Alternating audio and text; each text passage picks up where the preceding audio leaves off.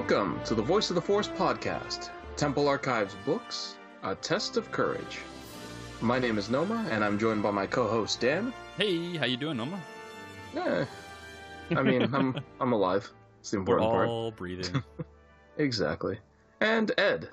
You. How So- are you doing? Eh, same. You know, like I said, I'm alive. Seems How are like you you are doing, too. Not waking up for that. we should maybe move these, but uh, Mm. we'll find a time. Yeah, exactly.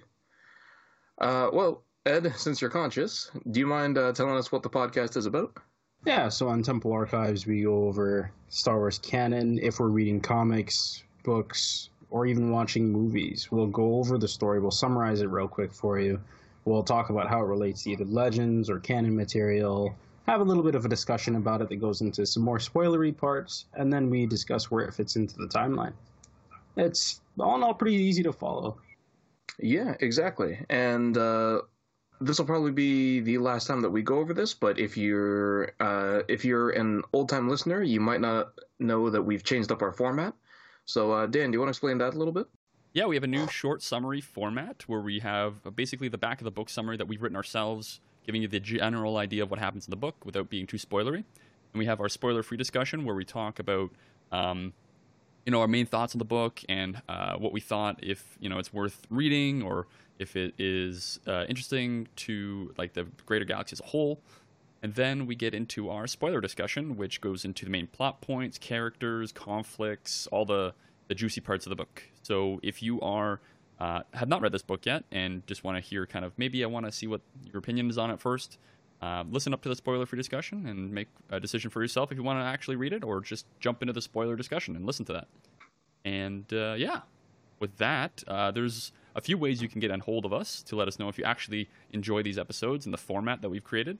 You can find us over at voiceoftheforce.com, where you can find all of our episode um, descriptions and images, and you can leave comments on those. You can find our shop for t-shirts and stuff. Uh, you can email us at voiceoftheforce at gmail.com, where you can email any comments, questions, reasons why you don't like us, reasons why you love Star Wars, reasons why you hate Star Wars. I don't know why you'd be listening, but you could do that as well. Um, social media, you can find us on Twitter, Instagram at VoiceForcePod, as well as Facebook.com slash VoiceForcePod. Uh, you can uh, be so kind as to retweet and repost our new episode tweets when we put them on the websites. That uh, it would help with growing our listener base and is very much appreciate, appreciated. Uh, you can listen, rate, review, and subscribe to the podcasts on uh, Apple Podcasts, Google Podcasts, SoundCloud, Spotify, and now Amazon Music podcasts on their app there, as well as all major podcast platforms. So reviewing with five stars there and leaving a comment helps with our visibility a lot. So if someone searches Star Wars in the podcast search, they'll find us if you leave enough reviews, which is nice. And uh, remember to listen to the outro for this episode to find out what we will be covering in the next episode. Back to you. All right. So now that we're done that, let's get into the book itself. Yeah, this is the High Republic: A Test of Courage. The author is Justina Ireland, and the cover artist is Pete Antonsson. Uh, apologies if I pronounced either of those wrong. Uh, I mean, the cover is pretty, pretty nice looking. I mean, you know, it it, it it's very informative. We've got the two kind of main characters. Well, yeah, the two main characters. We've got uh, everyone important in this book, which I can't actually remember her full name, but Vernestra Royal. Yeah, Oh. Im- yeah, right, yeah, her and Imri and uh, Yvonne, yeah, I can never remember her name. I can remember Honesty's name because it's not. honesty. It's, It's not, not- hard. yeah, honestly. it's it's a word, right? And we have uh, J6, Yeah, J six. which really Uh, looks like the droid from the Clone Wars. I'm not gonna lie. Well, the it's, one that's it's voiced by it's an uh, IG, the is it Doctor not? Who guy. well, not just that. It's it's the old Republic. Isn't that the light It's side a droid? protocol. you got? Yeah.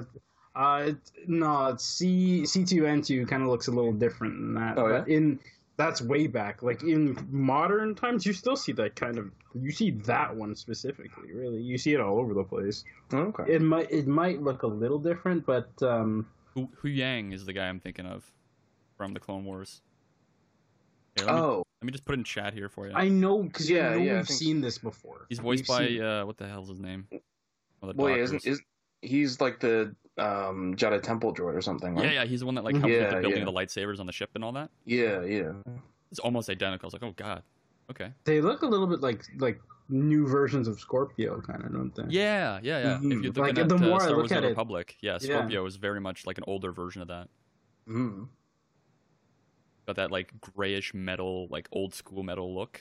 hmm Which is weird because it's not how it's described in the book, but um, Yeah, yeah. Anyways, it's it, interesting. yeah. So the the cover also shows them on a a planet which, you know, looks kind of dangerous. There's a lot of lightning, and that definitely ties into the book itself. And uh, yeah, overall, like like we said, very nice cover. Cool. You get to see all the characters, and uh, yeah, Definitely let's head on to the synopsis. I was gonna say it definitely hits its target audience with like this is meant for young readers. I saw Oh, this as yeah, a kid in yeah. school or something in a library or wherever, I'd be like, Scholastic book. Fair. yeah, I want, yeah, Yeah, oh yeah. yeah, Scholastic book orders, let's go. Yeah, you get then- this, and, you get like a little High Republic pin, and that would be badass. But uh, yeah, it's a good point. Like you know, looking at this book cover, it's it's very clear that it's a different target audience than uh, the actual first High Republic book, which I can't remember the name of Light already. Jedi. Light of the Jedi. There we go. You know, even even for being a young reader's book though, like yeah, sure, it felt like we got that halfway through the book, and then for like a little Yeah, after no, the second half, what it really kind of picked up, Mm. and like it still it got heavy, yes, kind of. You know, Yeah, not, not yeah. insanely like oh my god, but it was like oh yeah, this is a little bit more.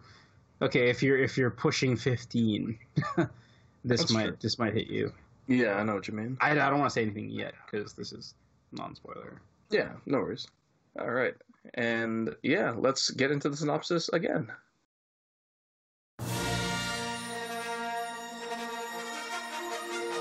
As Vernestra Rowe and Avon Staros board the Steady Wing, they soon find themselves in trouble as their ship is sabotaged. They escape alongside Padawan Imri, Honesty, and a couple of Avon's droids. Little did they know, they were followed by the saboteurs.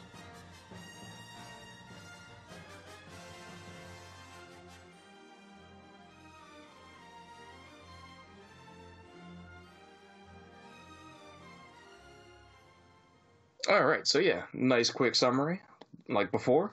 Uh, overall thoughts, I guess, uh, Ed, since you brought this up beforehand, the the the tone tonal shifts. I mean, we won't go go too into it yet, but you're right. There there's a there's a surprising kind of d- uh, darkness, I guess, that they kind of bring up partway through, and yeah, for for something that was kind of uh, advertised as as like a kids book, it kind of surprised me that they were willing to go that far, but I think it also worked out well. Like they, you know, they still kept it within, yeah, the amount of levity that you need to to keep it as a kid's book. I think. And I think that like, talking about the kids' book kind of angle on it, I think it's great that um, that like the darker side is mentioned in this because it provides a lesson for for kids as well. Like you know how books have you know what's the moral moral of the story, right?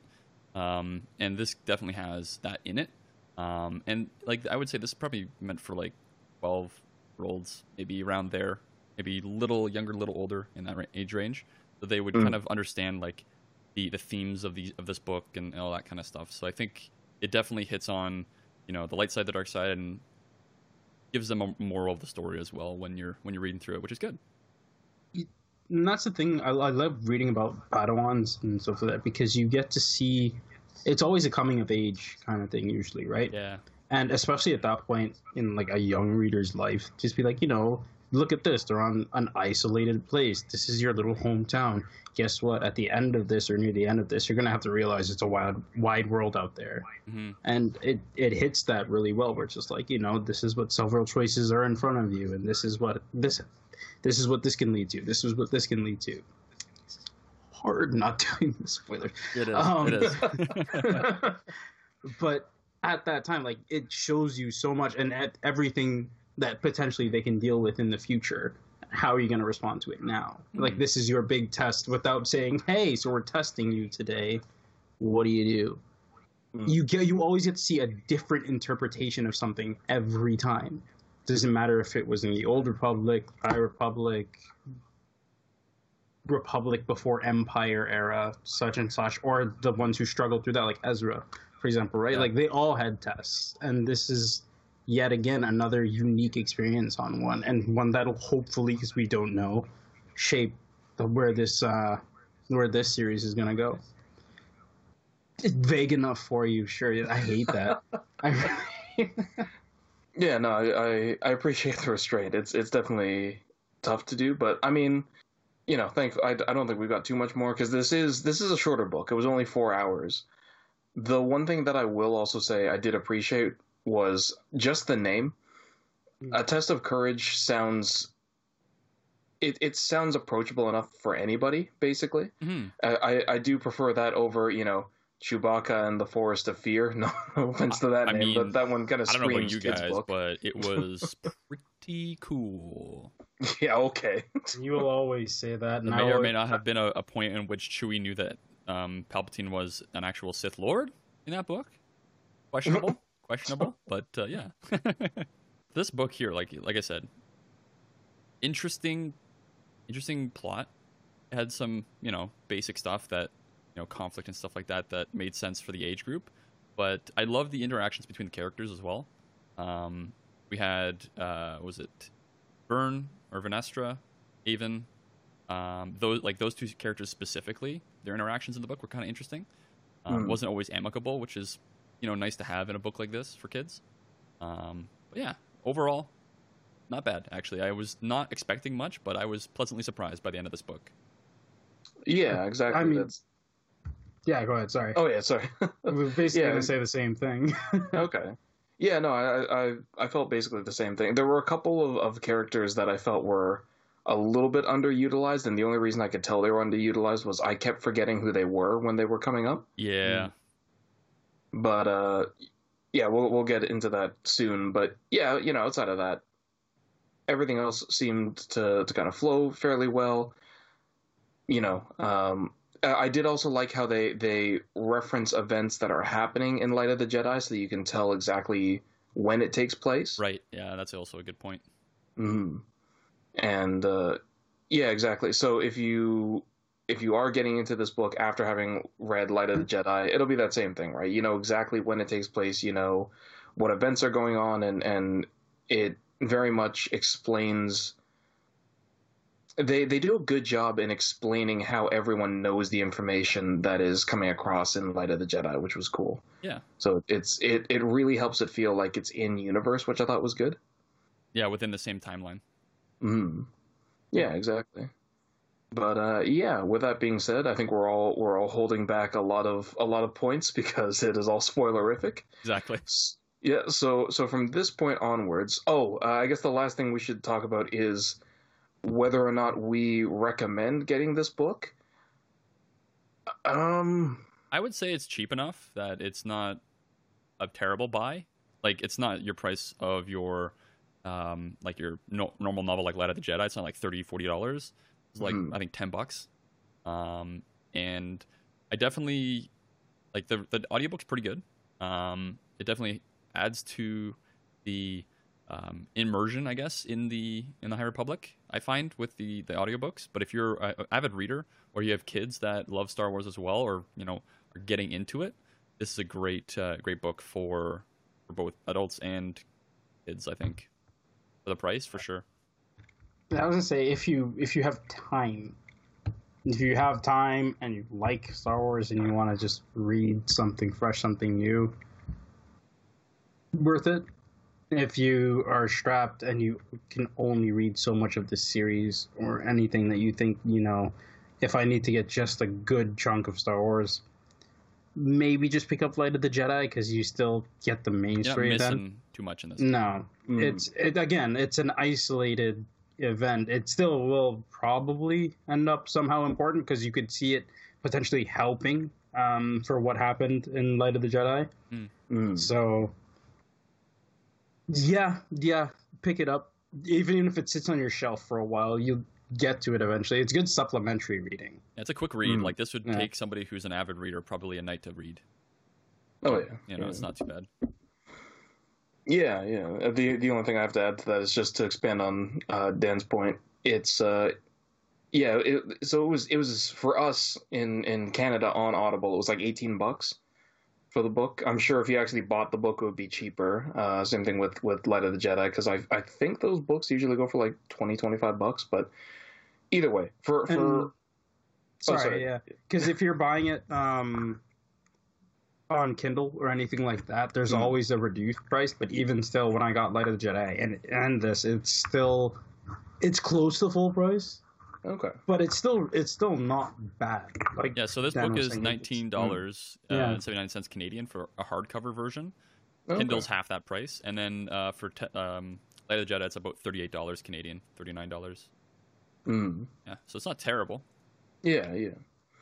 But Sorry. yeah, um, no, no worries. Um, but yeah, I'm, I'm I'm on the same page as as you guys basically. Where it's yeah, if you want more High Republic, read it. It it's you know it's not a bad book overall, but uh, you know if if you feel like you're a little bit too uh grown up for kids books, then yeah, it's not super necessary. But it's not you know. It, it it's not one of those books that like bashes you over the head with with themes of friendship and kindness like some kids books are so yeah it's not it's not necessarily going to feel like someone's you know babysitting you which uh, which i think is good. But yeah with that being said let's now move on to the spoiler discussion. So here's the warning. If you know if you are going to read this book and you are interested stay away from this point onwards. We're going to go into everything and you know no holds barred. So yeah spoilers ahead so, with uh, that being said, Ed, what was the thing that you wanted to talk about? okay, so in the last Temple Archives, we talked about um, all the old stuff that we've seen before and what can what can we see here. And I mentioned, you know, one of my favorite series was the Path of Destruction with Bane and everything like that. And in the temple there, the one the only time I've actually read about it was when Githany showed up to the temple and she had a weapon of choice. And why was she so special? She was already so beautiful, this and this. Oh, she used a light whip Oh, yeah. and as a weapon. And I'm I know everybody back then they did it. They did a whole illustration before, but when the book was, I was like, you're picturing this thing, and it's just like, Mm. how in the hell would you fight that? How would you use that? How would you? And like all these questions come up because it is just so awkward, especially like the wielder and everyone else, right? Mm. So when it shows up here and Vernestra, it's just like okay, and still treating it like a yeah, this is new, this is prodigy and all that, what have you. But still, it's like mm, okay, yeah, nobody can just take this thing and whip it around or anything. They take again. Everybody's talking about, haha, don't keep the lightsaber up to your eye. It's like yeah, just don't hold the light whip. Yeah. But there, there's more. But I'm gonna let everybody have their say. I just No, that, that's that's fair. just to jump off on that point with a light whip. Um, Mhm. so I was like, we've seen stuff like this before, but it's not a like a light whip. It's called an electro whip. It took me a minute to find it. And Oh, the, canon- the slaver things. Yeah. The, what are they? What were they called? The like Irians. Zygerians. Yeah. They had like these energy whips I- that were like my- yellow. My brain always wants to say Cathar, but Yeah, right? yeah, because they're like uh, because cat they're people. totally not other cat people. yeah, Yeah. right. in Star Wars Rebels during the Crawler Commanders at Co- Commandeers episode, we had Mhm. the Trandoshan um, like miners. If, you- if you remember Mhm. those, uh, they had like the energy whip as well when he was fighting Kanan. Um, so I Mhm. thought that was pretty interesting. Just Did they of- have a version of it in Clone Wars when Obi Wan was like That was all the cat people with the whips.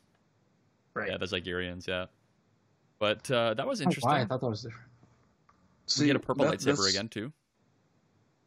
Yeah, well, that that's a whole other thing that I, I want to get annoyed about. But yeah, it, it's interesting because we all have different first thoughts with uh, the light whip. Because my first thought was I, I completely forgot about Path of Destruction. That because my first thought was uh, Lady Lumiya, which is Oh, yeah, yeah. Because that's that's the first time I, I have ever seen a, a light whip. So uh, Lady Lumiya is because Dan, I'm assuming this name means nothing to you. No, not at all. And just, So just before you go into that, just a heads Hmm. up for everybody. The person we're talking about is Vernestra Rowe, the Yeah. main character, I'd say, in this book. She has a purple Oh, yeah, lightsaber, yeah. and she can turn a dial on it, and it turns into a light whip. Turns into a light. because Yeah. Oh my god, I'm I wanted to get everybody in before I made continue yours Yeah, before I go yeah. on to my next one. No worries. Um, so Lady Lumiya is from from a kind of weird point, I don't know, I can't remember how she fits into the timeline, but basically at some point during um, the the original kind of Thrawn arc, which I can't even remember the name of uh, for some reason because my brain's apparently on fire today. But she she shows up kind of I I want to say I think afterwards because I think Mara Jade's a good guy at that point, but she basically shows up and she's this like dark sorceress, not quite a Jedi. Uh, she calls herself the Dark Lady of the Sith, but the the important point of that is she uses the light whip, and it's a it's a really tough fight for Luke because it's it's is basically this whole thing of you know same thing you guys were talking about. How do you fight a light whip, right? How are you supposed to try and fight this thing that that kind of moves fluidly and you can't really block it because it'll wrap around your own lightsaber or you know swing around and hit you. But uh, yeah, she she's always kind of like the the thing I, I think of when I think of light whip, uh, just because that the first time I ever saw it. But yeah, no, I, I thought that was that was kind of interesting that you know they're they're kind of setting up how far back the light whip's been established by, but at the same time, just because it was mentioned already, I really did not like the fact that uh, Vernestra has a purple lightsaber. Yeah. That yeah, that you know, is especially because I I think I might be wrong, but I think they've they've said in in you know new established canon that Mace Windu's lightsaber is purple because he's still got that light side dark side uh, mastery. Maybe Hmm. I'm not too sure. Uh, yeah, I'm not a, a you know I have to to go uh, take a look, but uh, you know if I can't even remember Heir to the Empire today, uh, I'm you know I'm not gonna remember if that's I I can't. didn't want to cut you off because you were on a good roll with the Yeah, Like, yeah. It's Heir to the Empire. Yeah, no, it, it, it finally came back from my brain. Was like I remember the info. I was gonna say too, uh, just kind of on that light whip vein. Uh, they mentioned in the book, which I forgot about, was uh, light whips are known to be used by the Night Sisters, and I believe in Dark Disciple with um, uh, what you call it, um, Uh, the boss. not Savage, Of, Asajj? uh, Asajj. Ventress, God, Savage. Um, yeah, with Asajj Ventress, I think she uses a light whip in that book. She's the bow, Oh, it's right, the light bow, but it like, the shoots energy out arrows? like that that weird. um tendril of energy. I guess, and she slides down it. Yeah, I forgot about. Yeah, Yeah. maybe that's what I'm thinking of. But yeah, the Night Sisters use light whips, which is kind of cool too. And so there's a difference between energy whips and light whips, which is confusing, because energy whips are like, you know, how a blaster works, I guess, with an energy source. Well, and Whereas- also non non lethal if they hit you, right? Right, Mm. and then a light whip is literally like a lightsaber that is a whip, so it could literally slice you in half. Um, which is interesting that the like you know the Night Sisters had you know kyber crystals or whatever for that purpose, I guess. Um, which is kind of cool. No, didn't you hear? Didn't you know now their feelings change the crystals in the area? So if they're all thinking real dark thoughts, I'm surprised the light whips aren't black. Anywho, No, What did you they're wanna say, You have to make them bleed. what did you want to say? but um, this this is yet another instance of Disney throwing either a nod or a finger, depending on your perspective, to Legends. Uh, told you we were going to discuss how it relates to both. Remember that? Hey, Corran Horn. Dual phase Oh, yeah. lightsaber. Yeah. Yeah. oh, this is dual phase. I guess you're right. because because the same thing. He actually like either twisted the whole hilt Mm. of his or the bottom half of the hilt of his lightsaber, and it went. It was a bop it, And yeah, like twist it, pew, bop and, like, it, smack it. it got thinner, but it uh, it got like another I don't know arm's length on it or something at that point because he was trying to he was trying to trick a guy, basically like holding out the saber, being like, "Hey, look now, is I can't hit you. That's too bad." He's like, "Yeah, you suck." So do I? Because I think he was gambling with something at that point. He was just like, "There's a fate of a planet on the line.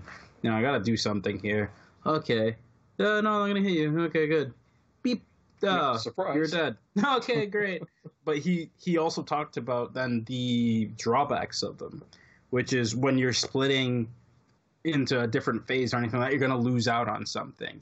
So for Vernestra, I guess it's just you know losing out Control any sort the of sense lightsaber? of control. Exactly. Mm. Like you don't get that same. Oh no! Now I think of it in D and D terms. You you get like minus two to strength at that point, and Mm. because it's a whip plus four to dexterity.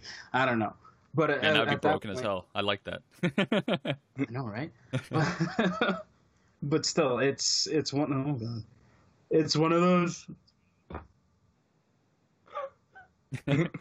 Let's fall asleep here, guys.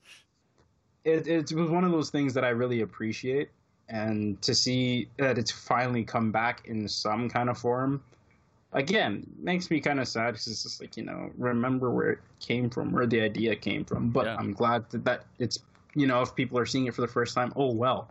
At that point, Mhm. you're seeing it. You know it's a thing. So think of how many more creative ideas we'll get in the future. What Yeah. if this next game that's being developed will let you do dual phase if you want to, and kind of have it in? The, can you imagine that sort of way? It'd be like, yeah, you know, you can you can just like how you were able to with Cal, one saber, two saber. No, like Mm. saber this now it's an axe or something if they go that way. God, This is gonna turn to Warhammer yeah, now. th- Yeah, yeah. yeah, no, there, there, there's a limit.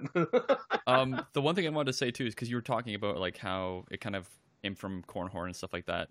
Is uh, thinking back to Rebels with Ezra when he first built his lightsaber, it was a blaster lightsaber, right? That's Yeah. a technically a dual phase where you could activate the lightsaber or you could switch it to generate these little uh, blaster bolts, right? Um, which I thought was, you know, I didn't think about it at the time, but that is definitely a dual phase lightsaber as well in a way um, reflecting obviously Ezra's character. But in this, which was really interesting, is that Vernestra was talking about like how she came up with this idea, and it was like the Force reaching out to her, and she like she woke up during the night and just had this idea of you know tweaking her lightsaber to be able to do this, and she she does the modifications, and she said she couldn't get to sleep until it was done, and she kept it a secret because she wasn't sure if people would think that it's almost like not blasphemous, but like on that same vein where um, she was not sure how people would take it. You know, heretic. yeah, almost where it's like you're you know modifying a lightsaber to do something other than what it's intended to do. Mm. Um, so I thought it was really interesting for her to be a little bit more self conscious about how her lightsaber is portrayed as a Jedi and as a Jedi Knight, specifically in front of uh, Imri, the the Padawan who's kind of struggling with the light side, dark side. Um, but yeah, no, I liked I liked the light whip thing. I didn't think it was forced at all. I didn't feel like it was out of character or out of left field or anything like that. So it's it's definitely the one of the best ways I've seen someone introduce the concept of it came to me in a dream. Because that was that was kind of the first thing I when, when she explained that I was like so it just yeah. It was it was it's it's the yeah it, it's the eureka moment right? Mhm. uh, but no they did that in a good way and it also kind of uh, what you were saying reminded me of another thing I thought they did pretty well which was they they really push on you in this book when they're talking about uh, Vern, where they're going, "Oh my God, she's the best! Look at her, so Mhm. young, Jedi Knight. Oh my God, amazing! the bestest person ever. Oh man, hope all that you know, hope all that amazingness doesn't you know affect her or anything like that." But it's interesting because when I think about it, that's really how they they kind of set her up. yeah, But in the actual book itself, it it's not that apparent.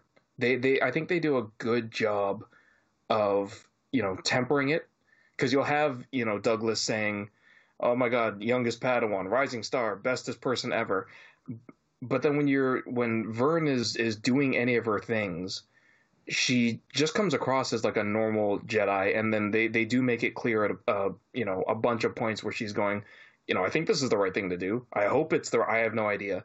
I, I I'm just going with age, I think too. Right, Yeah, being so right. young. Yeah, she was what 15, I think they said. Yeah, so like she has a lot less experience than say you know Obi Wan Kenobi as a Padawan, right? Mm.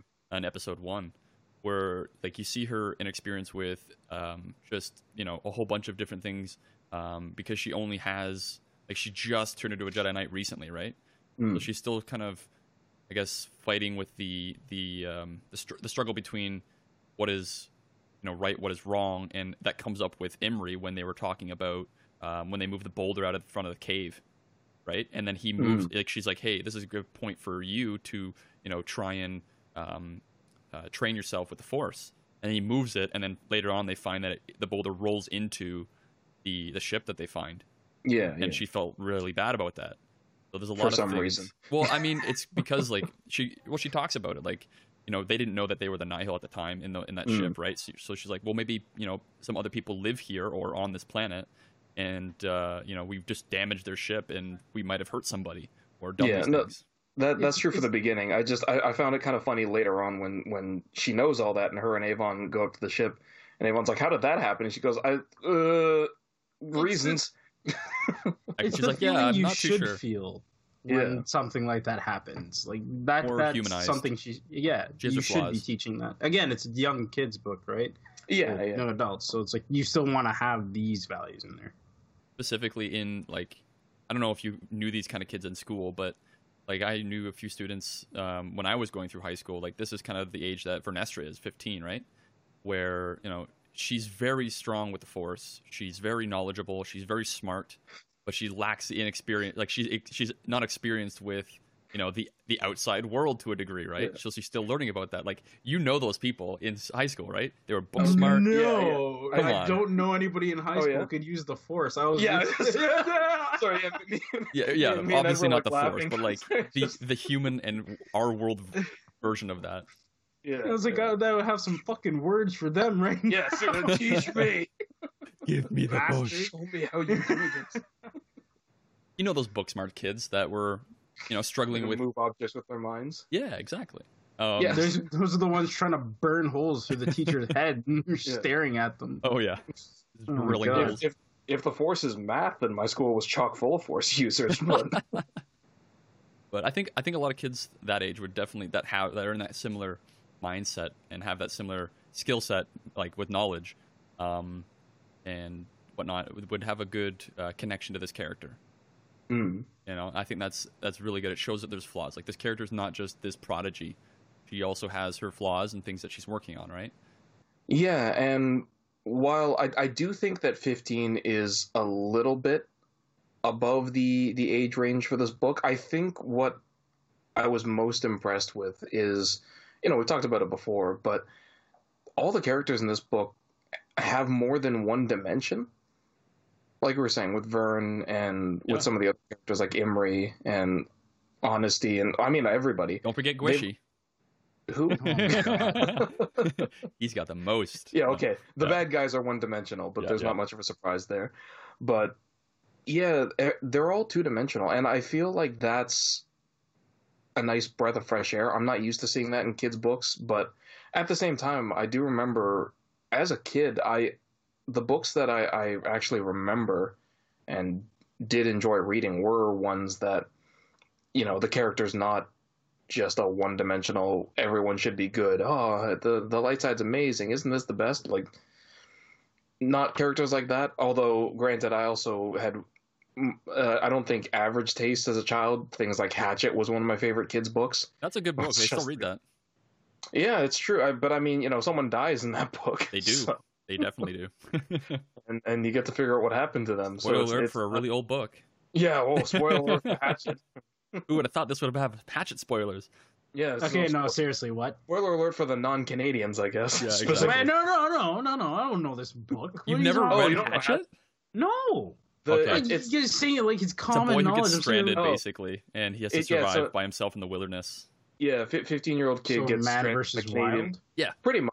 Yeah, very, like uh, basically, yeah, fifteen year old kid gets stranded in the Canadian wilderness, and all he's got is a hatchet. and he has to kind of you know go with himself and try and figure out like battle with himself like killing animals and like eating you know eggs and stuff like that from like Yeah, a bird's nest and like these type of things where it's like normally a kid in like school wouldn't really think about that but then when you're Mm. by yourself in the wilderness you need to survive and you need to eat Yeah, it's like it, these it different gets things very much similar to this and it, it gets pretty heavy, and uh, yeah, there, there's uh, yeah. Either way, it, it was a book that I really liked growing up. I read it in grade five or something like that, but can we make the title of this episode a test of courage the hatchet of star wars I mean, what does he does he die No, of this- hypothermia or something? Oh well, uh, yeah. There's another book that's like a what if where he has to survive in winter, but uh, yeah, I guess spoilers for Hatchet ahead. We're gonna read that book. Okay, so so the two heavy moments are uh, he tries to hunt a moose and he ends up getting trampled by it, um, and he like almost yeah he like almost dies. Like it's it's rough. he's a 15 year old Uh, kid like yeah he Yeah, yeah. he gets Fifteen year old kid tries to hunt a moose with a bow and arrow. It doesn't end well, um, and then the entire reason he he he crash here he crash lands in the Canadian wilderness is he's he's on like a single person plane, and the pilot who's flying him to where he's supposed to go gets a heart attack, and fucking crashes in a lake. And at the end of the book, he has to go back and get like the emergency kit from the plane. Um, so he dives into the lake to get it, and he finds the pilot's body, and he learns that all the fish that he's been catching were eating the pilot. And yeah, that's a scene where it's like, oh, God. Yeah, this is this is for high. This This is- is this is a young this is a book that's book? still read in high Yeah, school. By the way, yeah. like it's a great book. It's it's such a good. If if a student hasn't read a book like this, um, in like grade eight or anything like that, it's or like Mm. any you know book outside of school or whatever. This is a great way to kind of get their their taste for you know a, a- not a darker story, but like a story with more than one uh, side to it, right? More development for the character and Oh, it's, everything. it's definitely a, a darker, deeper story than most kid books have. But Getting back to this, um, we get introduced to a Jedi Master named Jedi Master Douglas, which when I heard the name Douglas, no offense to Justina Ireland, great characters and everything, but like I don't know, I just it was like Douglas, okay, cool, I I, I buy it, whatever. Um, it was just interesting that you use that name, but um, Jedi Master Douglas di- dies at the beginning of the book, or like an hour and a half into it, right? Like they get on the ship and it's sabotaged. He pushes the Mac, and then you he- like throughout the escape uh, sequence, you get uh, Vernestra trying to reach out and uh, Imri trying to reach out, and by the time Imri tried to give you know his like we got away kind of feelings through the Force to his master Douglas, through his his Force I guess um, presence dis- has disappeared already, along with everybody else on the ship. So I just was like, man, they're dropping like they're dropping Jedi Masters in the High Republic like flies, and I, I I get the reason for it. I think it's to cause like a state of a emergency in the at least in the Jedi's mind, where like Mm. okay these these things are not happening out of the blue for no reason. There is targeted uh, things, and they're actually deadly to us, right? Because I mean, I don't think Jedi Master Douglas could have done much else. There was no escape pods. He wanted to save everybody else there, the kids, right? And the kids got out of there with the only ship that was available, and there was no escape pods left on, on any of the floors, and then the ship explodes as soon as they make it out. So it's like I, I get it, I get it, but I just I felt like uh, I don't know.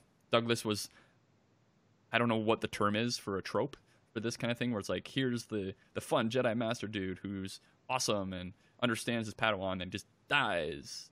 Well, I mean, it's It's- it's, a trope in itself of Yeah. oh my god, the mentor character dies. Now we know the stakes are, are higher than they've ever been before, kind of a thing. it creates conflict for the for the kids too, because everybody on this planet now, like on the moon where they are, they're all kids, right? They trying to survive. They have no experience doing this before, right?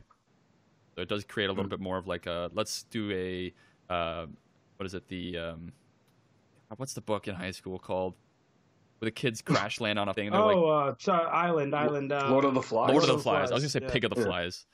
Fuck. Pick of the Flies. Lord, it's kind of like Lord of the Flies in Star Wars, in in a way. It's not that gruesome and that uh, ridiculous, but yeah, no conch shell either. but like they're all by themselves, right? There's no one that's an adult that's with them. Very much like Hatchet, right?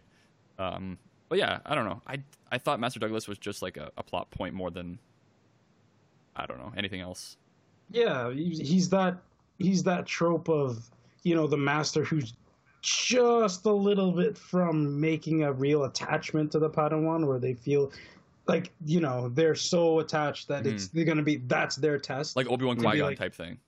exactly, like to show you know you got to show that you can have distance from me and stuff like that, and just you know as the book goes on, we see the eventual you know how attached were you and how much did it bother you because you know you treated this maybe this was the first father figure in your life. And look he's so fun he's so cool. Oh isn't this the way all masters should be? Oh no. Well you suck. Guess what? Guess mine's the best oh no now there's pride. Oh no now there's this. Oh no now you're attached. You don't want to oh no taken from you violently and you're trapped here? What's the worst that could happen?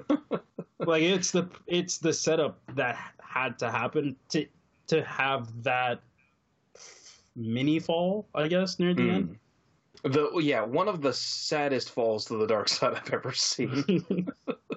Which yeah, I guess yeah, Imri's Imri's whole Understandable though. we have to, I mean it makes sense, right? But man, I thought the dark side was supposed to make you m- more powerful.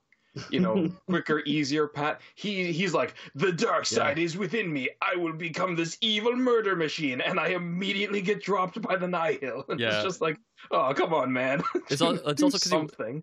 he wasn't thinking straight i think at that point too um, Mhm. the one thing that i really did like was when he was starting to like in the cave when he was taking the night shift to kind of make sure that everyone was you know okay and whatnot he uh, he starts thinking about this and like, well, maybe I can do it myself, and you know all this stuff. And it's like, I'm gonna punish them for killing my father. And then he's Mm. like, oh, wait a minute, that's not my feelings. That's Honesty's feelings.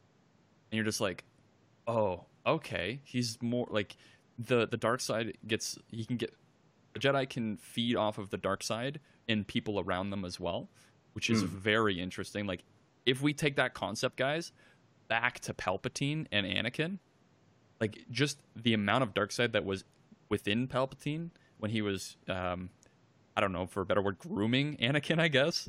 Um, lack of a better word. Um, Mm. like I could see Anakin then subconsciously feeding off of Palpatine's dark side energy because he was hanging with him a lot, you know, in the Senate rooms and like all that Mm. kind of stuff, right? And there's a lot of interaction between them. So the more he hang out, hung out with him, and like protected him and talked to him and stuff like that as a mentor, you could definitely tell like this is something that makes sense in Star Wars, like this sort of empath type um, fall to the dark side, I guess. Yeah, and that sorry yeah that's always Yeah, been worries. kind of like the trap of the, the empath right whenever you hear that it's like there you feel like their training should be that much harder because of what they can pull in from around them Mhm. the whole palpatine thing see with him it's like you could you could argue like the mastery of itself being him being able to like not let those feelings bleed and really just manipulate and let it guide his actions more so Mm. mm, you know what I mean? Because like, if he was to drop any ounce of dark side at that point, even no matter how blinded they were, they would have sensed it and been like, "What, what was that?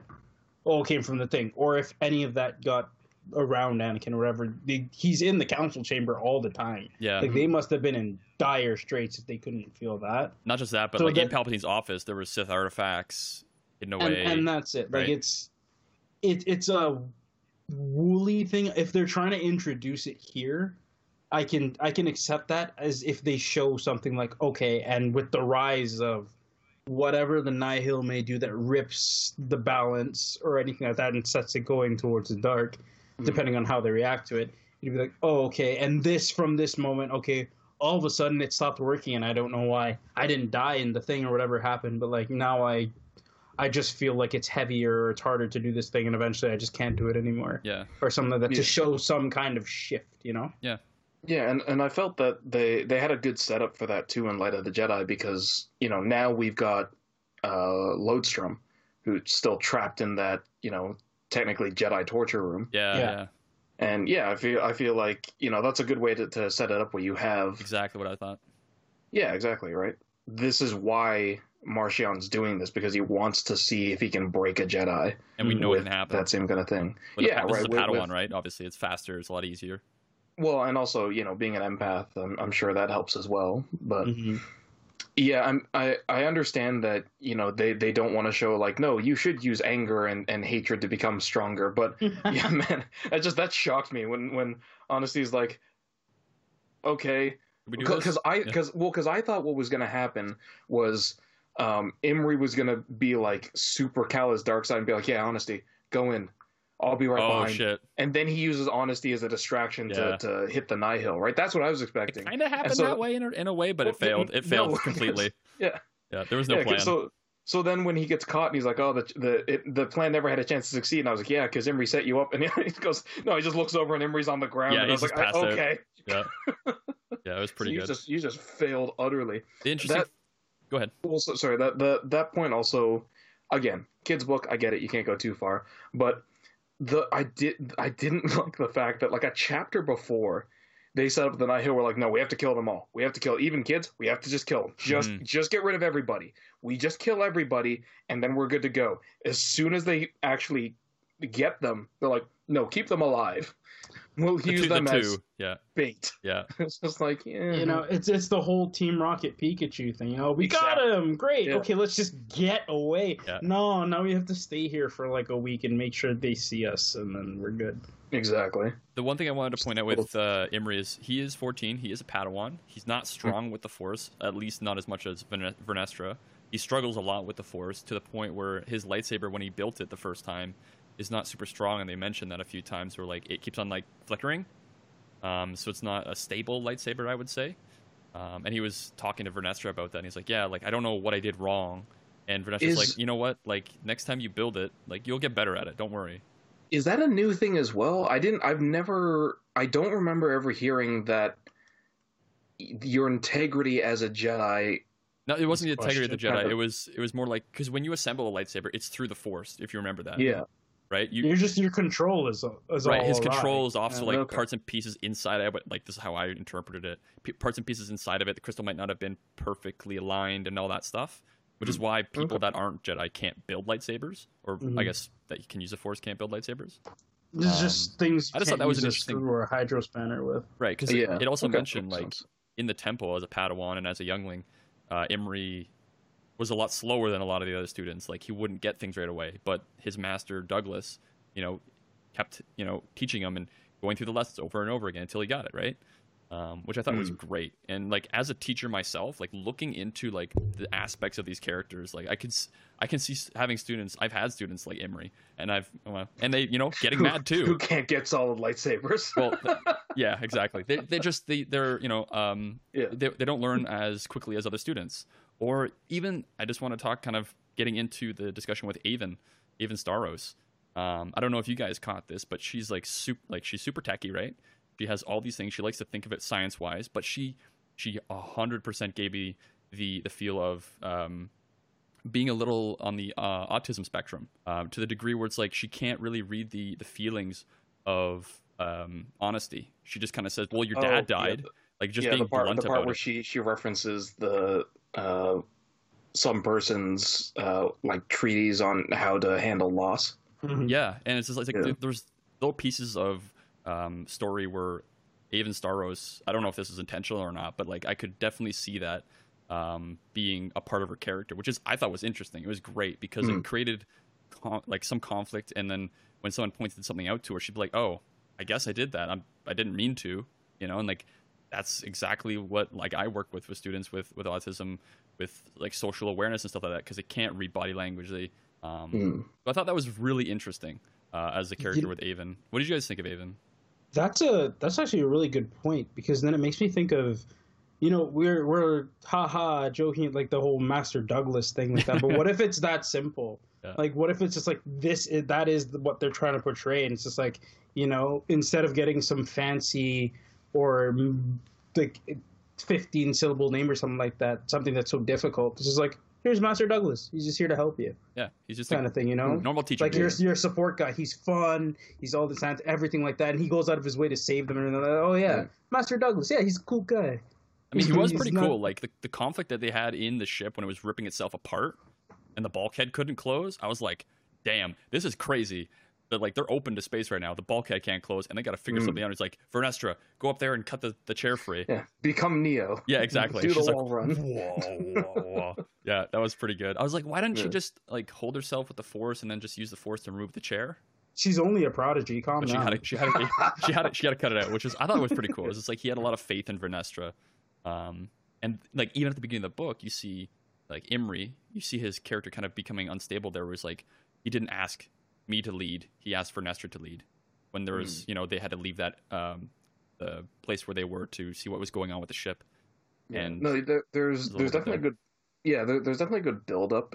Yeah. To his dark side, it's just again when he goes dark side, it's just it's the saddest thing, right? Where they they fight and he goes, "If you don't move, I will kill you." And I was like, "Dude, you couldn't even take out a single Nihil when you were dark side infused. You really think you're gonna fight her now?" And then yeah, he just immediately gets his ass kicked, and I was like, "Yeah, okay." Yeah, that fight was interesting. I was just, I like, I was, the first time she threw her whip, like she whipped her, um, the floor by um, Imri. I was like, oh, she cut the lightsaber in half, and she's like, Mhm. it says the second time she did. I'm like, Yeah, that's yeah. that's cool. That's cool. I'm glad she did that. but Um, it's it's also interesting. This this is uh, kind of a different point, but I, I found it kind of interesting that because there's two references to Disney era planets in this movie, Oh yeah. and I actually liked one of them.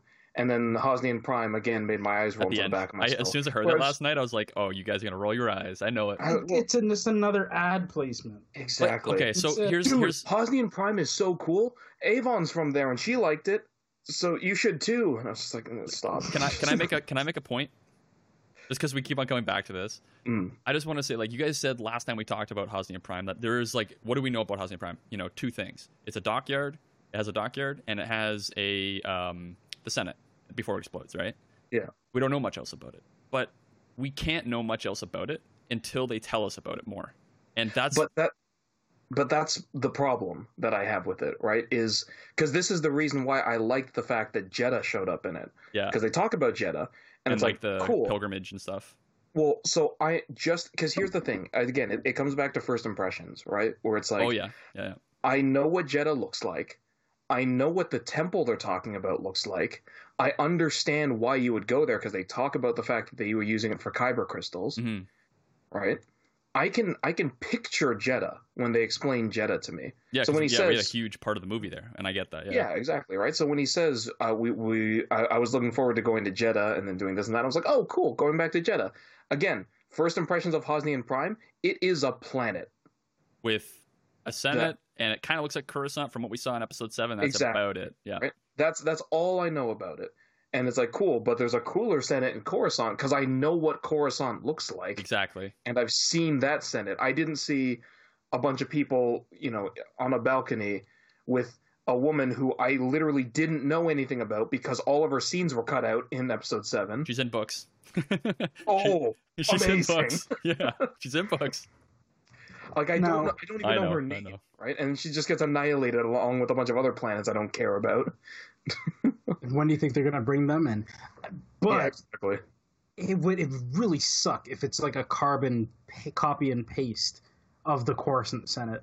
Mm. Because then again, it just goes to show it's like so. So what So- importance is this place? But one thing that I, I was listening to on, uh, I think it was Star Wars Explains or it was one of the other YouTube channels, and he was talking about, um, he was talking about Hosnian Prime and like why Coruscant hasn't been used in the movies and stuff like that, the new the sequel trilogy, and he was Mm. saying like whether it be because um, you know they wanted to avoid all the old canon stuff just to create something fresh or whatever it was the the one point that he talked about, which I forgot about, is that the the New Republic, I think it's in Bloodlines where it's mentioned, but their their Senate and all of their like the the capital planets and stuff like that.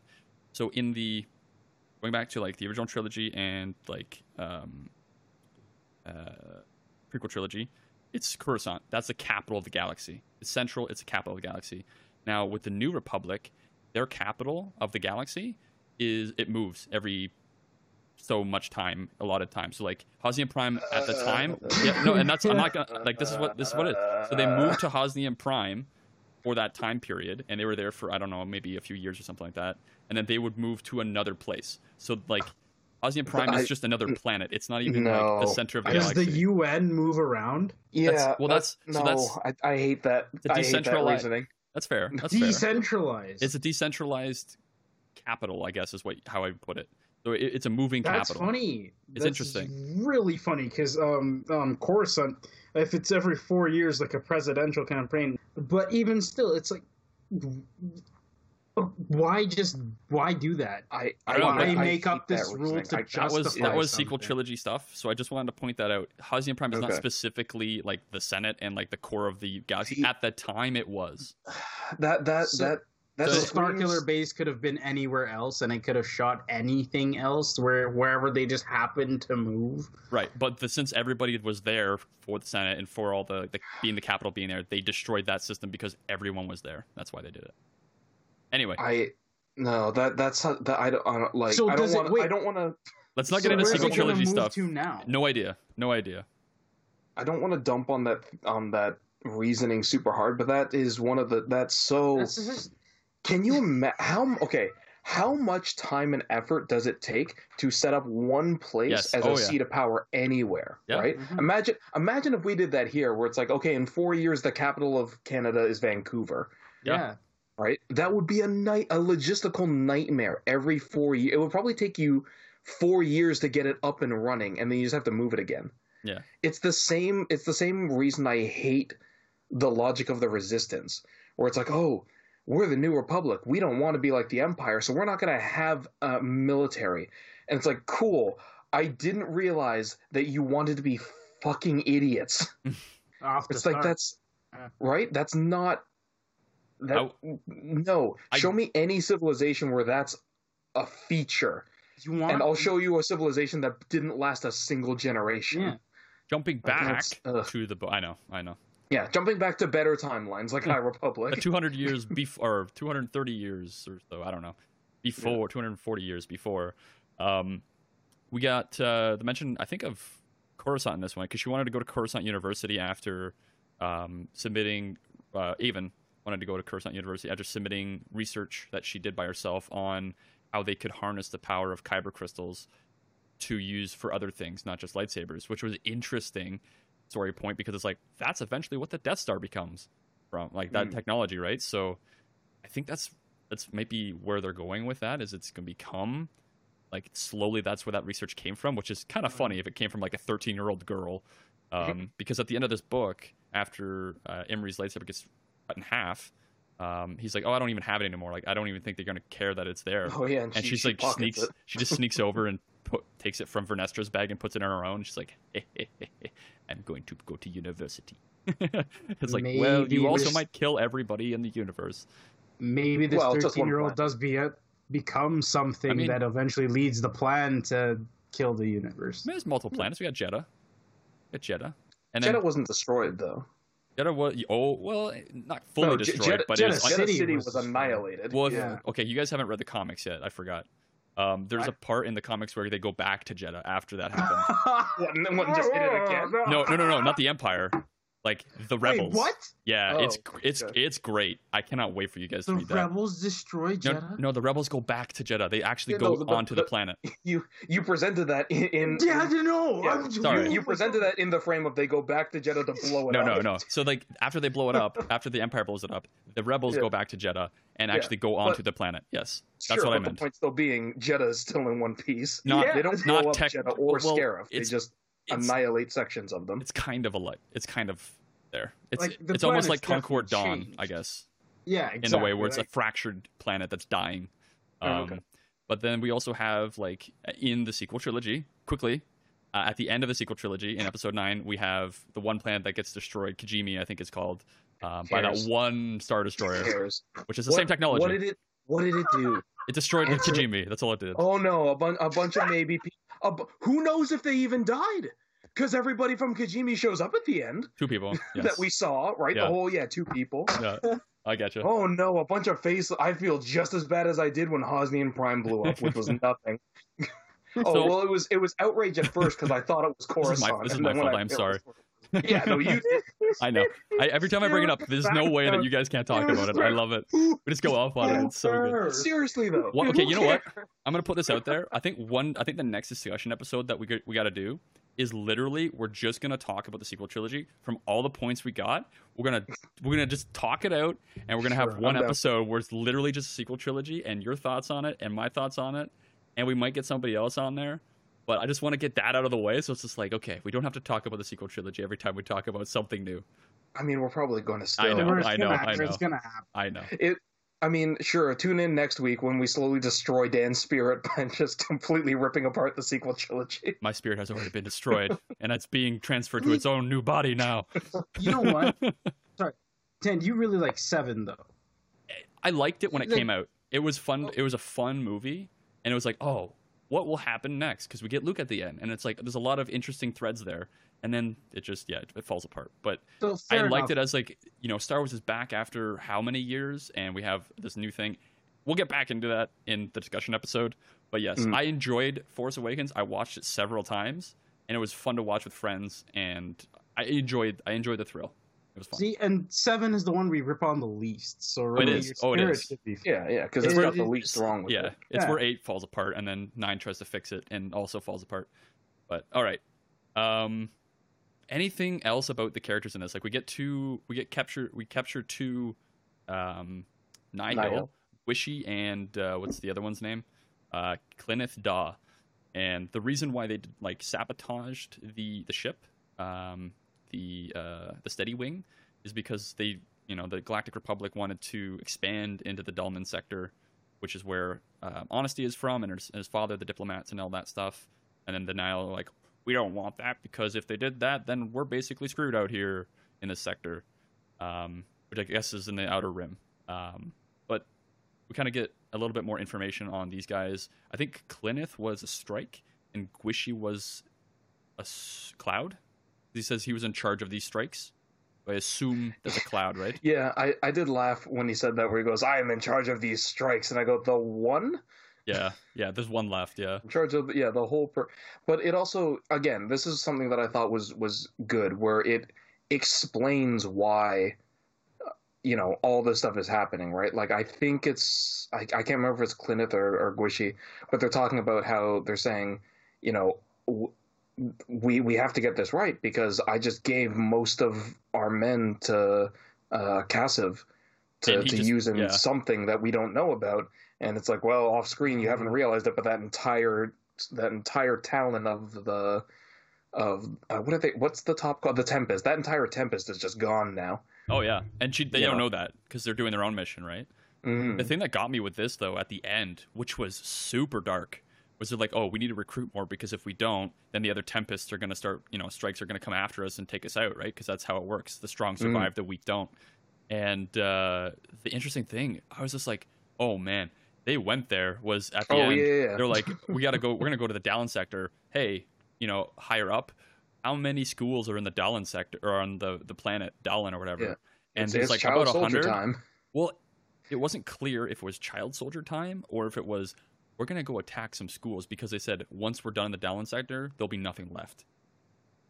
yeah that's interesting I, I i saw it as more of we're going to recruit people from we're going to recruit people from the violent sector Mm-hmm. um so i thought it was that Because Dallin kind of very yeah much seemed like opposite that's that's pretty rough It kind of had its own, it had its own like uh, trial, uh, coming of age type thing, where the you know each each person that had their own career path that they wanted to take, they would take a different trial. Um, Mhm. Kind of similar to Eriadu, where they had like a coming of age thing with with Tarkin in that book. So that was pretty cool. slightly more violent Oh yeah, his, that, well, story. I mean, depending on what you want to do in Dallin, I'm sure the trial would be different for each person, right? Mm. Could be more violent or not. But what did you guys think of Honesty? Like, I thought he was a pretty flat character for the most part. He got to kind of become friends with Avon and um, talk to Imri a little bit when he was going out for that that final mission where they screwed up. Um, but interesting character or not really? I Eh, like the droid more, and I usually Yeah. J6, yeah, I a nanny usually side with droids. And yes, yeah, but in in all honesty, like the one character I felt that was kind of flattened was there to I think push more plot device than anything, because we wouldn't have things go forward without honesty. mm. Haha, that's that's a that's a quote to live by. but spoken like a jedi please, please, sir. But but no, you're right. I, I I felt kind of the same thing. Where in the beginning it was, ah, here is the the bland boy with no emotions. Oh no, bland boy is angry now. Yeah. Now he's learned that anger doesn't solve problems. Yeah, and I feel fine. I, Yeah. I feel like that's why. I, I felt like he was kind of flat as a character. Um, but I mean, as as a kid's book, like I, you can't have everybody, you know, go through an amazing story arc or anything like that in such a s- in such a sh- uh, small book, Mm. uh, Yeah, short story, right? But But um, it's it's it's definitely a case where I think Imri and Honesty are the two f- kind of flattest or at least le- least developed characters. Imri and Honesty, yeah. Yeah, I and felt, I mean Douglas too, but that's uh, no uh, Douglas had more character than both of them. You think Yeah. the council would step in on something like this for that? Like, you've just become a knight. Who says you get to get a Padawan so soon? I mean, The the yeah the only reason that I was okay with it was yeah in the beginning I was like well that seems really abrupt and then I remembered the it's it's it's the same situation as Obi Wan and Anakin right Train the boy, you must train him. yeah yeah so so with that I was like oh okay yeah become a Jedi Knight and then immediately take on a Padawan although Anakin was what like five years younger than him yeah. not a year younger Yeah. than him so it's a bit different but and he had no force. yeah Padawan. Like, you could, plot, you could start at the- Starfighter you could start at the pure basics, and then while you're figuring things out, you'd be like, oh, yeah, by the way, this is more stuff I know. Mm. I think Versus, like, they know the same things up to a point. I think Imri's path with uh, with Vern is uh, very interesting. Um, just specifically with Emery, uh, the tragic scenario with with Douglas losing his master and falling to the dark side. Um, Vern's challenge there is to bring Imri back from the dark side, which she struggles with at first, and then realizes that she did make a difference when she was talking with uh, Jedi Master Sskeer later on, and um, just bringing him back from the dark side was a big feat for her, especially as a newly um, vetted Jedi Knight. Um, the the one thing about Vern is though that her being a prodigy um, is hard on her because she lacks the experience that other Jedi Knights have, um, which gives you um, quite a dynamic between uh, both Vern and Imri as uh, Jedi Ma- uh, Jedi Knight and or Master, I guess, um, and Jedi and Padawan with uh, with Imri. Um, the thing there is there, there's a lot of pressure on Vern to guide Imri in the proper ways through the Force um, to make sure that he doesn't fall to the dark side again. Um, and the last thing I just wanted to say on this was um, that Vern knows that Imri has a lot of potential as a, as a Padawan, and that was one thing that um, Jedi Master Douglas knew um, when he was teaching Padawan em- Imri. So it's interesting. I'm excited to see where that goes. Yeah, and and you're right. Like that part, that part threw me off, especially because in the beginning when Imri's talking to Avon, it makes the plan makes sense where he's you know he's saying to her like you know they want me to go back and they want me to to start doing my my pre Padawan training to kind of recenter myself and you know take some time away from everything to to see if this is the right path that I want to go on, which makes sense because I'm not even sure. And then like you get the pep talk from Avon, and I was like, oh, that's nice, you know, kind of kind of putting in her input make him feel like he he didn't screw up as badly as he did. But, but then Sskeer just kicks in the door and goes, "Nah, that's the bitch method. All right, now you're now you're a Padawan again under uh, under Vern. This is gonna be the good way. Well, you don't think you can do it? Do it, you coward!" And I was yeah. like, "Oh, oh, okay, this is." Yeah, and there's a good character, uh, Sskeer, Jedi Master Sskeer. He's in. He appears in the uh, High Republic uh, comic issue number one. I'm not going to go into spoilers or anything, but he's portrayed as a really interesting Jedi Master. Um, very different from what you'd think a Jedi Master should behave like, I guess. It might be due to his like Trandoshan um, heritage, but he's just a very uh, vicious looking master in the comics. It, might be just the way he's drawn or something, but even his personality is a little bit more, I don't know, free spirited in a in a certain way um, than other Jedi Masters in the High Republic or that we've seen before. But he's a really interesting looking character, and I can't wait for you guys to see him. The one thing one thing I don't like about that scenario is that you have Vern, who's again prodigal, sixteen. How is he supposed to know what a regular Jedi Knight should be, and when they should like from a Padawan to a Knight? Because her experience is unique, and so unique that not everybody's going to go up the same way she did. And that's a good point, but um, uh, Vern does talk with Imri when they're walking through uh, like the the forest and stuff like that, and he's like, "I'm ready." Imri says, "I'm ready to." I think I'm ready to become a Jedi Knight, and um, and Vern says to him, "Well, it's not for you to decide; it's for the Force to uh, show you that you're ready." And so there's that kind of understanding that she's not kind of the one that makes that decision; it's more um, the Force kind of wills it and shows both of them that he is ready to become a Jedi Knight.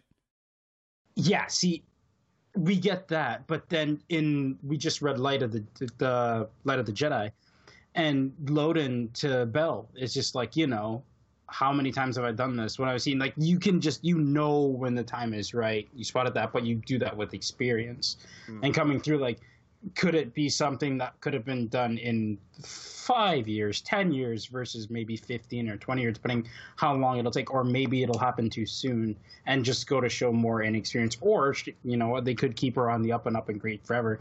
But it creates this interesting scenario that you could definitely write more about where it's like, okay, maybe, you know, she's so great at everything, but fails that. And somehow he ends up either falling again or something something else. And then that goes to show either more development for her or could it even stunt her in some way at that point. But she'd still be a very interesting character to see and follow for this. Like i love reading about the young ones because they always somehow surprise you with something either good or bad. Yeah. But especially especially for somebody like this where it's like you know how many times have we read from like that one who's placed so high up on something just taking the worst tumble you could take, mm-hmm. and you're looking at somebody else being like, "Oh, so you're the one." Um, like the only one we haven't seen do anything like that is Yoda, really, because everybody else who's had the opportunity to like be great and stand for something has somehow fallen. I, I mean, I mean, we do uh, see him fall in the end of episode three when he uh, fights Palpatine in the Senate chambers and and uh, goes into exile on on Dagobah. no, not not a physical fall. Then I'm kidding. I mean, when he fell down the Senate. Yeah. he lost to all of the Senate.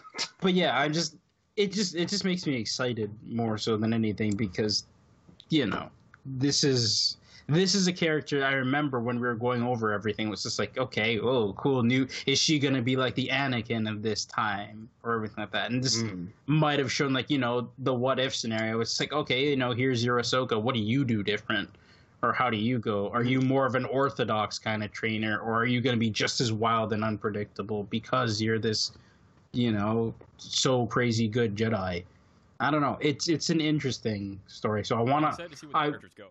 Exactly. Mm-hmm. I want to. I want them to really focus on her, but at the same time, it's a good overall story, and there's so many ways that they can just okay, we're back to this focal point, and they can tell everything in one short segment in the next book, for whatever the second one of the Light of the Jedi series will be, and just merge everybody. So now everybody's on like the beacon.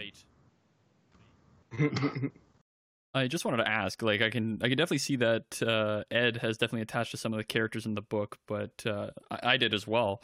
Um, but was there any characters that uh, you got attached to a little bit in in the book, Noma? Um, really, just Vern and Avon.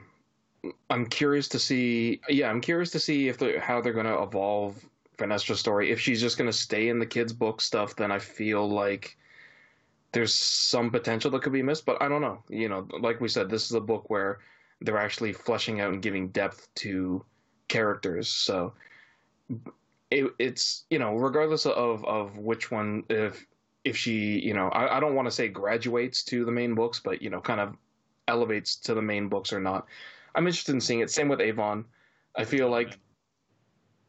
Yeah, yeah, and and same with Avon. I feel like she's on the cusp of being not quite in the same league, but getting close to like Star Wars Tony Stark, where you know she's one of the first characters that I've seen in the Star Wars universe who's really interested in in the tech, mm-hmm. and and really not just being like, oh, look at all these cool things I can do with tech, but trying to advance it and then see how far it goes. You know, with all the stuff that she's talking about with Jason, or sorry, J6, um, with J6 and and all of you know just her fascination and watching that programming take a mind of its own I feel like that gives a a, a lot of good uh, groundwork being laid for then her being able to invent something important in the future. And whether that becomes you know the prototype of the death star or not or something else i'm curious to see what happens with that.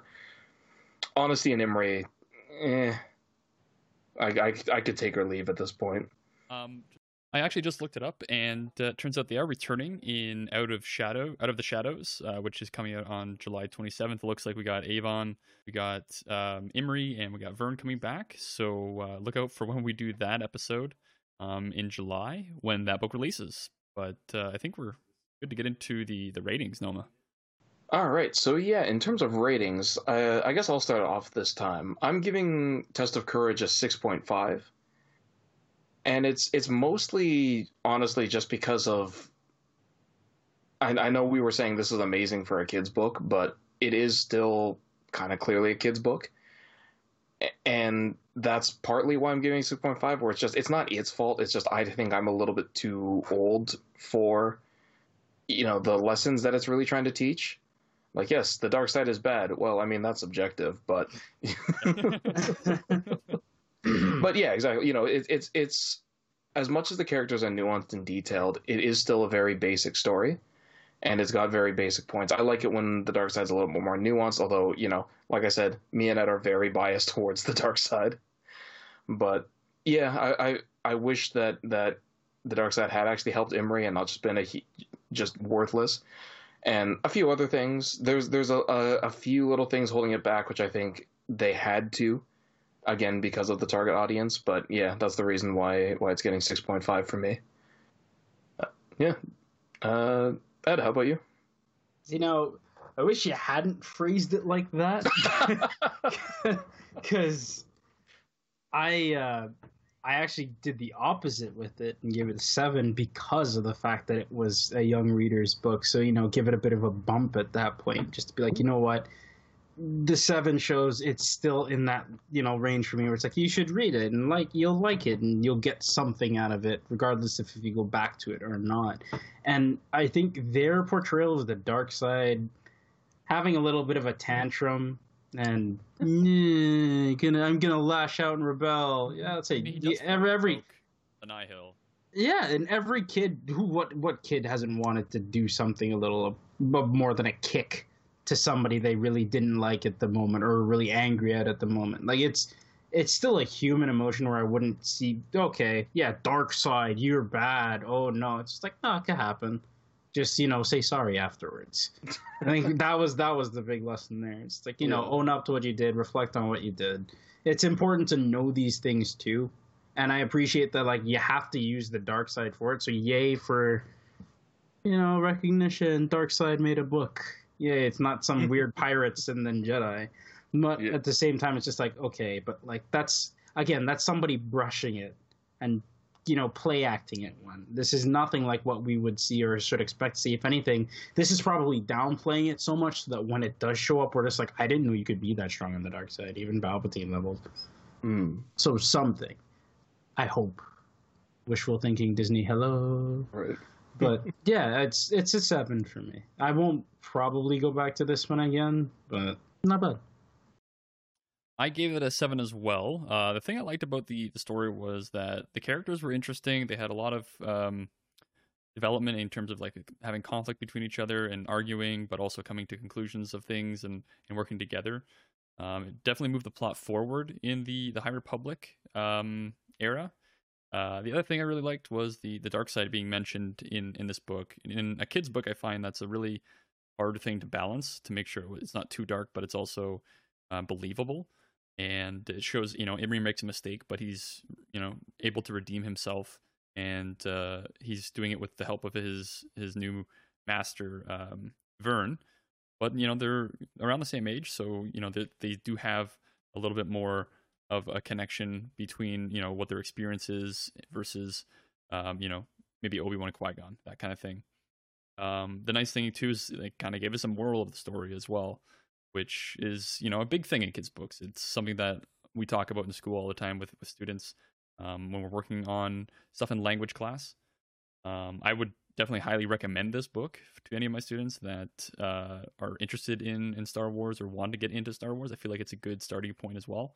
I say that with a lot of books, but it, I think this is definitely a good starting point. Um, I think I also related more with uh, Jedi Master Douglas after we've had this discussion. I, I feel it. I too want to die in a ship explosion. hating my students. um, and uh, yeah, it's kind of funny. And uh, also the capture of the the Nihil. Um, we have two Nihil that are actually captured and can be interrogated for the High Republic to kind of get more information on the Nihil. So pretty cool. I'm excited to see what happens next. Yeah, since we've all given our reviews, it's time for the outro.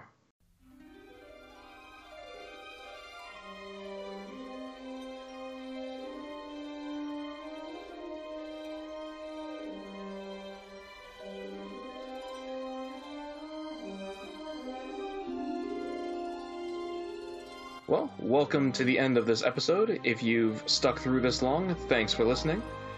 And we've got a fun treat for next week's Temple Archives. We're going to be doing this is an oldie, but a goodie. Well, it's old now, which kind of hurts me.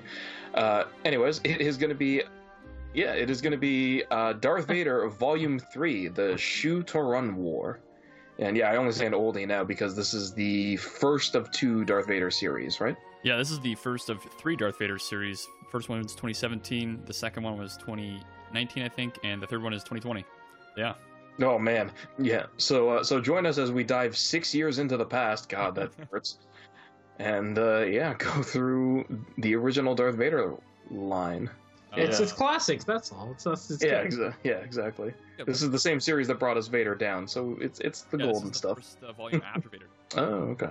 But uh, yeah, if you have any thoughts on this week or next week's episode, or just thoughts in general, then there's a bunch of ways to contact us if you missed them at the beginning. Uh, Ed, do you mind going through those real quick?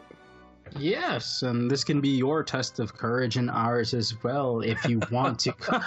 it all comes back to the beginning. all these squares make a circle, man.